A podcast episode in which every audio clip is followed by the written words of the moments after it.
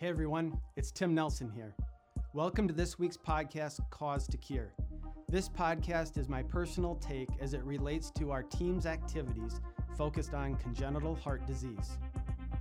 My day-to-day experience with the largest dedicated team focused on single ventricle congenital heart disease was founded at Mayo Clinic by the Todd and Karen Wanek Family Program.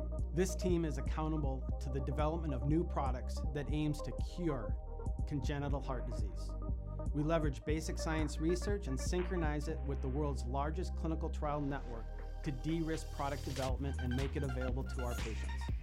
Now, with a nationwide consortium, we are aiming to leverage a clinical trial infrastructure focused on single ventricle congenital heart disease and test and ultimately accelerate the availability of new products.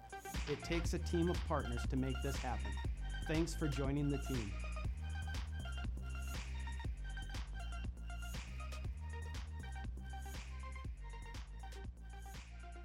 Welcome to this week's podcast, Cause to Cure. This is Tim Nelson. I have the great pleasure of having Meg Roswick with us today. Meg and I have been connected for some time when we met at Feel the Beat originally back some years. And all of you know her. She needs little introduction. But Meg, welcome to our podcast today. Hi, Tim. Thank you so much for having me. It's such an honor to be invited to be on this.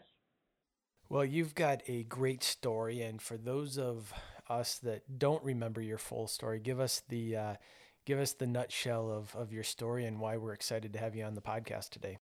So just to kind of give a little intro, I am 28 years old, and currently I live in San Francisco with my husband, Dustin, who is a nurse. I was born with hypoplastic left heart syndrome in 1991, and I've been involved in the heart community for about 10 years now. I'm a public speaker and talk about the patient perspective in care and advocating for better resources, specifically pertaining to mental health and CHD. And I know that you've been a very active member of the community and an inspiration to many. What got you into this kind of patient advocacy, public speaking role? What drove you into that? So truthfully, I didn't even expect this whatsoever.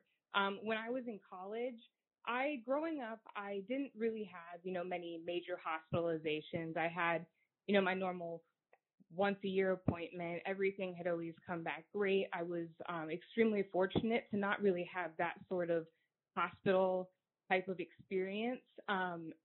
Like obviously excluding when I was younger, going through my surgeries, but at least kind of growing up. And so in college, I was 18 and ended up getting mono. I got it so horribly and ended up having to be hospitalized for a week. And I was getting it so much worse than a lot of the other people I was seeing. And it was just a really rough time, especially kind of bringing up more memories of being in the hospital. And I felt just so isolated because I didn't have anyone to kind of talk to about my heart because all of my friends didn't know what it was like to have half of a heart or hypoplastic left heart syndrome.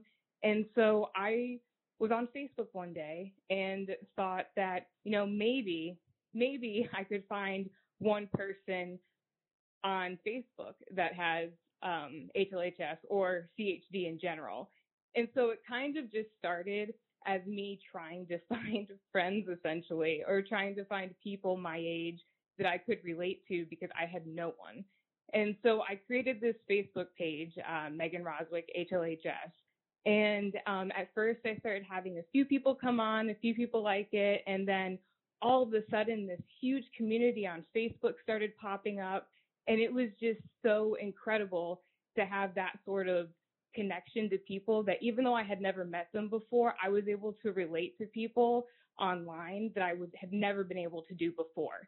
And so kind of through my Facebook page and getting to meet people, I got invited to a couple different conferences to speak on the patient perspective in care and kind of what I would like to see done as a patient to kind of improve my quality of life. And so that's kind of how it started originally. I guess it really started from me feeling so isolated and so misunderstood and just wanting to have connection to, I guess, where we are right now. So what year were you born? I was born in 1991. Yeah. So that was early on. You don't have a lot of people that you grew up with that was in the hospital or in your severe that you even knew that were older than you, did you? No, not at all. And so when I was born in 1991, I was actually given the clean bill of health from the hospital when I was born and sent home. My parents had no idea that I had HLHS. Doctors had no idea. And so when I was 7 days old, my mom noticed that I was kind of panting to breathe and looked maybe a little bit purplish, but I was her first kid. And so she figured like maybe she's just kind of overreacting, but called my grandmother who said, you need to get her to the hospital immediately. And so they both went and brought me to the hospital. And at the first hospital, I lived in a super, super small town in upstate New York, in Norwich, New York. And so at that time, they didn't have anyone there that could diagnose me. They told my parents that, you know, I'm pretty sure she's dying right now. We need to get her to another hospital quick. And so the second hospital in Syracuse, New York, diagnosed me with hypoplastic left heart syndrome. And so the biggest thing then was that, like you said, like there was really no one in front of me so much. And so the doctor told my parents that if it was their kid, they would take them home and let them die through compassionate care because they didn't know many cases that were doing well or alive. And so that was obviously something my parents were just like in shock that this was their current situation. And so they quickly searched to try to figure out where they could take me, what the options were available for me. At this point in 1991, the Norwood procedure, the three big procedures I had to have, Norwood, the Hemi Fontan, the Fontan at the time were experimental, I guess, together considered. And so we were told, you know, there's a set of three experimental surgeries that she can undergo to try to have her live as good of a life as possible with only half of a heart. And my parents were like, if that's the chance that she has to live, we're just going to go for it. And so there weren't any resources at the time for them. There really weren't any resources for me. The focus was just, how can we make this heart survive and how can we make this person survive? And so I had no one surrounding me that was going through it in a similar way and didn't until these resources started popping up probably the past 10 years. Yeah, it's amazing. I know when people hear you speak and hear your story and reflect back on that time, it's just a completely different world than what we live in today. But at some levels, it's still the same. These same fears of families getting this diagnosis, the same questions, and in some ways, things haven't changed that much. When did you realize the first time that you were unique? When did you realize that, oh my gosh, I am not surrounded by people that are like me? Do you remember that feeling when you first realized it? I think one of the biggest reasons I don't have a distinct moment of that was because I was a gymnast. And so from the time I was 3.5 until the time I was 16 years old, I was in a leotard. So my scar was like on full display all of the time. And I think everyone that I was around got so used to it because I was there and around so much. So no one really had asked me. However, I think when I was around other people and, you know, they weren't really turning off color with their lips. Or, you know, they were able to go run all of these miles and I wasn't able to do that. I think that's kind of when I realized things were a little bit different. But I think what really hit me was when I turned when I became an adult and started kind of looking towards the future and trying to plan my future, trying to plan a family, trying to figure out a career. Then it kind of came into, whoa, okay, this is a lot different. So college was a kind of a hard time for me. So I'll tell you where I remember you first being like, this is not normal, is when I saw the picture of you jumping out of an airplane with on your hands painted "Got HLHS." Tell me how that photo happened. Is that real or is that photoshopped? So the whole story was that my mom gave me a present at Christmas, and as she handed me the box, she said, "I just want you to know I can't get cardiology approval yet." I'm like, what is in this box right now? And so I open it, and it was a gift certificate to go skydiving. I mean, I'm an adrenaline junkie. I love adrenaline. I will do anything to kind of get that rush of just adrenaline going through my veins. And so she knew that this was something I had wanted to do. And immediately the first thing I wanted to do was ask cardiology and try to figure out if we could do this. And so once that was all approved, we got to the skydiving place. And just about when I was about to go up into the plane, I looked at my mom and I said, "Oh my gosh, let's do God HLHS on my hands, because I really want this to be in your face. We have HLHS, but we can live a normal life." And kind of for the people that don't know how their child is going to end up doing, or, you know, just want some sort of hope, I figured jumping out of a plane was shocking enough. Well, you know, Meg, I jumped out of a plane once too, so I remember that feeling myself, and I remember the feeling being, I'm not sure my heart is going to tolerate this thing, and I have a normal heart to the best of my knowledge, but I remember that adrenaline rush for me jumping out of a plane, and I did a little bit different maybe. It looked like you did a tandem jump. I did a static line, as they call it, where you jump out by yourself. Oh, but my gosh. You've got like a, I don't know, 100, 200-foot cord that pulls the chute out for you, but you're by yourself. But that's scary. But I'll tell you that 100-foot drop all by yourself with the hope that this thing is going to get pulled out of your back. That adrenaline rush for me is once in a lifetime, and I have no desire of ever doing it again, because it was way too much of adrenaline for me.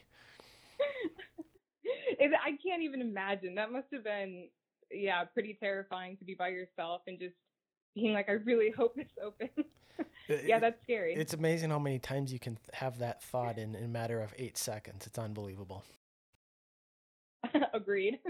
So, Meg, you referenced the college years a little bit.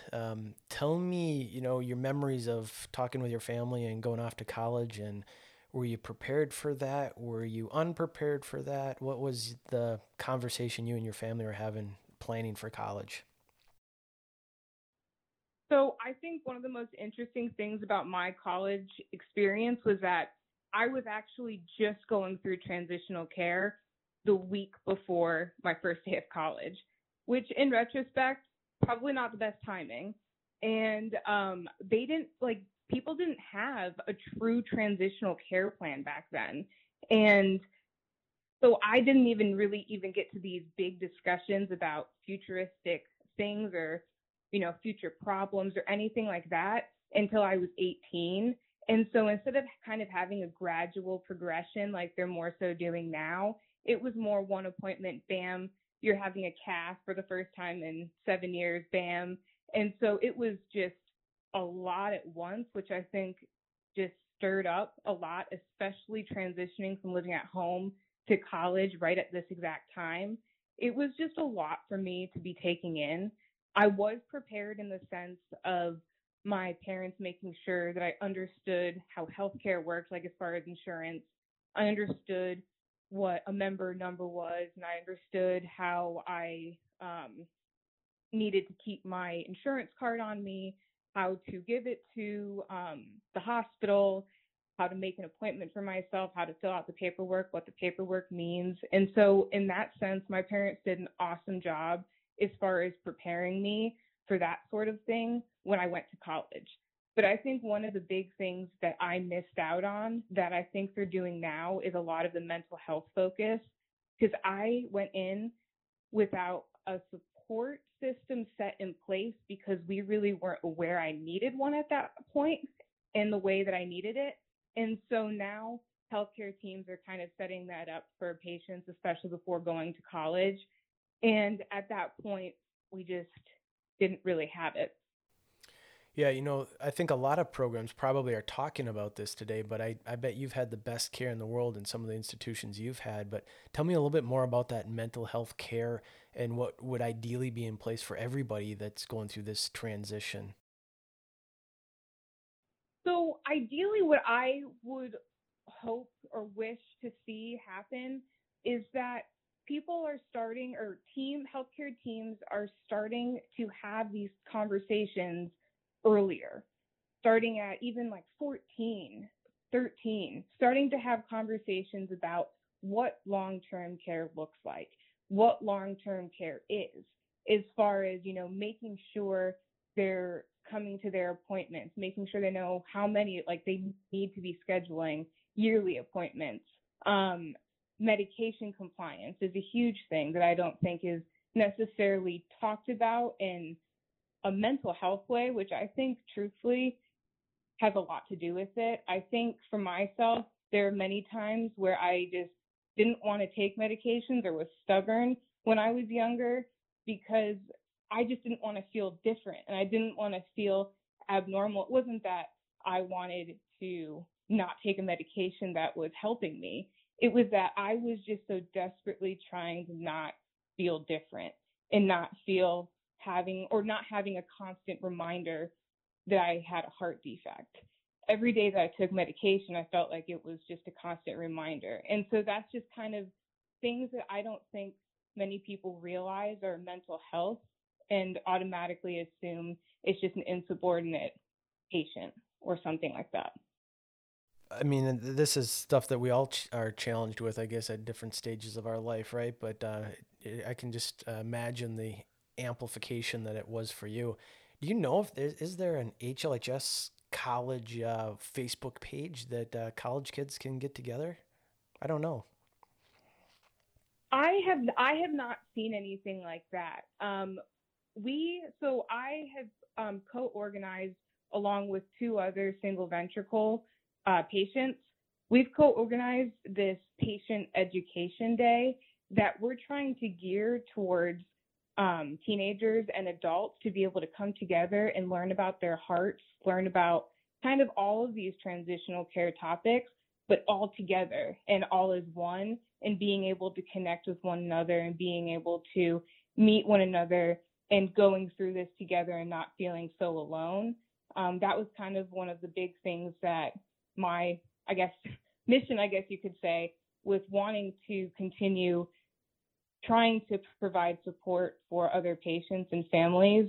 We kind of decided to create this patient day yearly, annually, to bringing in different healthcare providers, different researchers to kind of come in and share their research to try to be able to bridge the gap between the adult population right now that missed out on a lot of the resources that we have available now. I wish there was a better effort to getting those patients because some of those people don't even know that this exists and this could help them so much. And so that's something that we're trying to do right now. Yeah, great job. I mean, it's awesome that you're doing that. I think there's a huge gap. I remember in our Feel the Beat event that we've always done annually in Rochester, Minnesota, the photos of the adults with HLHS together. And I remember very keenly, it seemed like such a trivial thing I took for granted, but when I saw 5 or 6 of you together the first time, taking a photo of all having HLHS, the joy in your face of being like this immediate club and this immediate connection that those of us on the outside couldn't really understand. But as you look back at those photos of those moments, you realize there's something pretty special there when you are able to get face to face and together. So I'm so glad you're doing that, and I'm hopeful we can continue to do whatever we can to support that effort because I've seen it firsthand how powerful those moments are. You know, it's crazy because I remember the first time that I went to Feel the Beat. That was the first time I had ever been in a room with multiple people that were my age. Like that was the first time in my life. And so thank you for providing me with that because I had never experienced it before. And I really think it inspired me to try to figure out ways to have that sort of thing happen more. And so thank you for that. That was a huge defining moment for me to be able to experience that. You know, we're all in it together. And, you know, for us, it wasn't even intentional. It was just kind of serendipity that was a realization. We had no clue that would be such a powerful moment when we got people together. So, you know, just we're all grateful to have the chance. I know Todd and Karen Wanek were at that meeting because I have a photo of it on my computer of you and them, and thinking back of where we've come from since then to now is it's pretty remarkable. And I think the community is really primed for this, as you're saying, and it's because of people like you can articulate the case so well, that allows people to really be connected to that purpose and that mission. Tell me a little bit more about your advice you give to moms and dads in this college transition. You know, you dealt with a lot, but if you were on the other side of the fence, what advice would you give moms and dads to help in the transition? So as far as helping the transition, one of the biggest things I could probably suggest is getting a notebook or getting a folder or a binder of everything your kid needs, like that you have been able to show them or help them through, whether it be how to schedule appointments, what are the numbers to call, how to call, like the cardiologist on call if they have a question, you know, what hospitals to go to, their medications, where they refill them. I mean, it sounds like, you know, my kids should know this, but sometimes having that and just written down is anxiety relieving for me, because I don't even have to think about it. I have a document or I have a folder or a binder with everything I need in it. So it's not like I have to, you know, waste time obsessing in my mind. Do I have everything I need? Do I have everything I need? I think making that with your child, or, you know, maybe even making it for them would be a huge benefit. So that way they have something while they're gone. You can feel more kind of relieved to know that they have all the information they need. And so if they have any questions, they can just look at this binder, this notebook. So that would probably be one of my big suggestions to kind of ease everyone's anxiety, because the transition is obviously a big transition. So if there's anything to just ease it just a little bit, I think that would be something.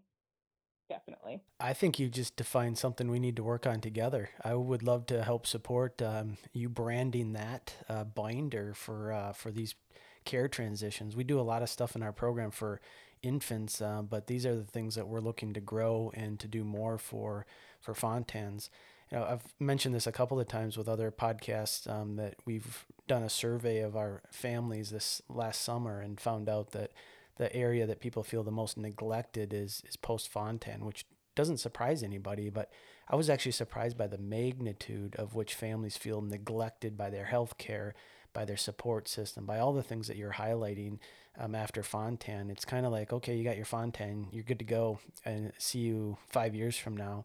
And these are the gaps and the things that collaboratively we can all divide and conquer. There's so many things to do. This sounds like a really, really cool idea to work on and try to create a resource that is available to the community. I'd love to be part of that. Yeah, exactly. I think that would be something so huge and something so easy to do in a way that just helps relieve anxiety from people. And that's kind of a huge priority for me. I'm an anxious person. I have anxiety. And that's something that I know a lot of CHDers have themselves. So if there's anything that can help relieve my anxiety just a little bit, I try to figure out a way to do it. And, you know, I think that's true, especially like, you know, kind of feeling the neglect, especially in the adult population, because we feel that, you know, we see all these resources coming up, but at the same time, we wish there was more effort brought towards reaching out to us and making sure the resources are available for us, because there are a lot of amazing programs and amazing resources. But a lot of them go until 18. And for us adults that are over 18, we don't have that sort of setting. And that's kind of why we tried to bring the single ventricle patient day, because we wanted to provide a setting no matter how old you are or how 14 and up are able to participate and meet each other, because I felt like that was lacking right now, because a lot of adults do feel neglected in the fact that what do we have right now to look forward to as far as treatment? We feel that there hasn't been much on that end of it. So what are we looking forward to right now? I don't know. No, we should definitely talk about that. And one other question on this binder before I move on from that, would you advise moms to put a curfew in there? Like go to college, but be back in your dorm room by 11 o'clock? I would say no. I would definitely say no. I was hoping you'd say that. I my mom could have tried. She really could have tried. I probably wouldn't have followed it. So, I mean, it would have just been, probably a lie. So I would not advise it. Oh, that's awesome. Well, this is the type of thing that we need to try to capture and try to go back and remember what was helpful and what wasn't helpful. Well, thanks so much, Meg.